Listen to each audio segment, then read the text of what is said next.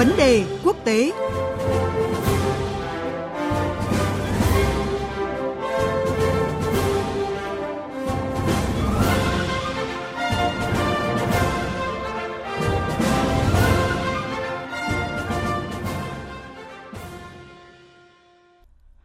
Thưa quý vị và các bạn,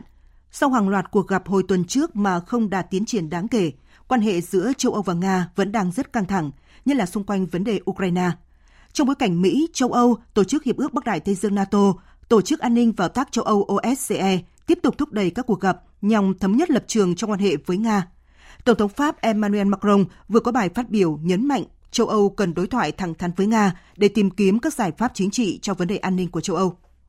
Trong thời gian qua, Pháp cùng với Đức luôn nỗ lực tìm kiếm sự độc lập của châu Âu trong quan hệ với Nga. Tuy nhiên vẫn gặp trở ngại là sự chia rẽ trong chính nội bộ châu Âu.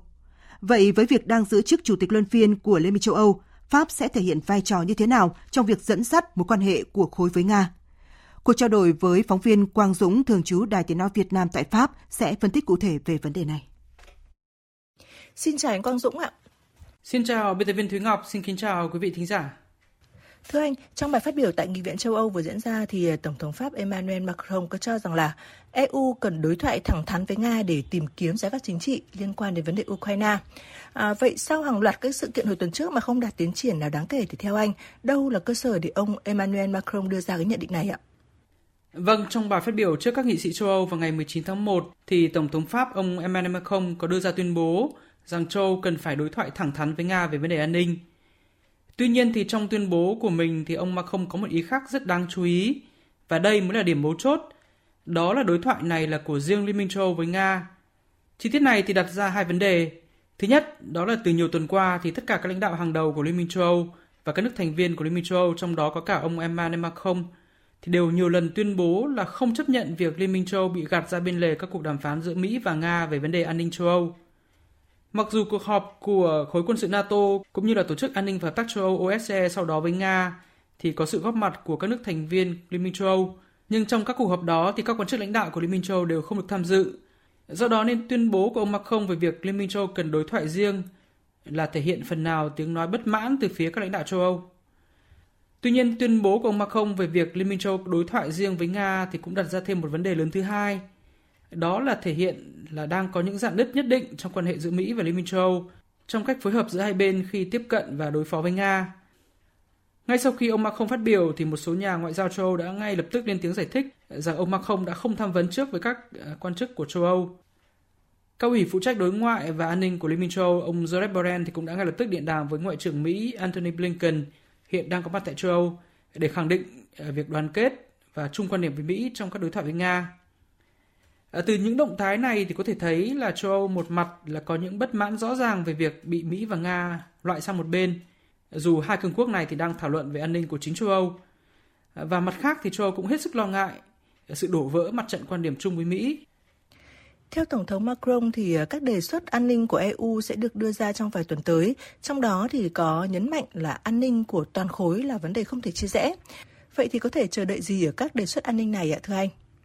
Khi phát biểu trước Nghị viện châu Âu về an ninh không thể chia rẽ của châu Âu, thì ông Macron không chỉ muốn nhấn mạnh đến tính đoàn kết của các nước Liên minh châu Âu, mà còn đề cập đến một thực tế rằng Nga không thể bị tách rời khỏi an ninh tại châu Âu. Quan điểm này thì cũng được các đời chính phủ Đức gần đây chia sẻ, nhưng một số nước thành viên khác của Liên minh châu Âu, đặc biệt là các quốc gia tại Đông Âu và Baltic như là Ba Lan, Cộng hòa Séc hay là ba nước Baltic, thì đều luôn muốn châu Âu là một khối tách riêng, không có Nga, và an ninh của khối này lấy trụ cột là khối quân sự NATO và Mỹ. Tuy nhiên thì qua những động thái từ tất cả các bên trong thời gian qua thì có thể thấy là trọng tâm trong đề xuất an ninh mà Liên minh châu xây dựng sẽ dựa trên quan điểm chủ đạo hiện nay của hai cường quốc Pháp và Đức, đó là hồi sinh định dạng bộ tứ nó mang đi và tìm cách thuyết phục Nga quay trở lại đối thoại cùng với Ukraine thông qua định dạng này với vai trò trung gian của Pháp và Đức. Còn đối với việc đáp ứng các đòi hỏi an ninh từ phía Nga, bao gồm việc là không cho phép các nước như là Ukraine, Georgia gia nhập NATO rồi là rút lực lượng NATO ra khỏi các nước gia nhập khối này sau năm 1997 ờ, thì phía Liên minh châu có rất ít tiếng nói và khó có thể đưa ra các quyết định lớn. Trong vấn đề này thì Liên minh châu gần như sẽ tiếp tục kiên trì với quan điểm được Mỹ và NATO công bố với Nga tuần trước,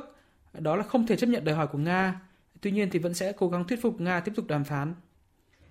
Chúng ta thấy là Đức và Pháp thời gian qua thì luôn nỗ lực để tìm kiếm cái sự độc lập của châu Âu trong quan hệ với Nga, ví dụ như là việc đề xuất của gặp thượng đỉnh EU-Nga hồi giữa năm ngoái. À, vậy với việc đang giữ chức chủ tịch luân phiên của EU thì Pháp có thể tác động như thế nào tới cái quan hệ châu Âu và Nga? Pháp thì có thể nói là đối tác thân thiện nhất với Nga trong nội bộ các nước Liên minh châu Âu. À, bên cạnh các lợi ích lớn về kinh tế thì Pháp và Đức thì luôn cho rằng Nga là một cường quốc châu Âu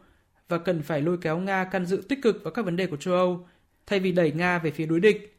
À, quan điểm này thì được ông Macron cũng như là cựu thủ tướng Đức, bà Angela Merkel thể hiện rất rõ.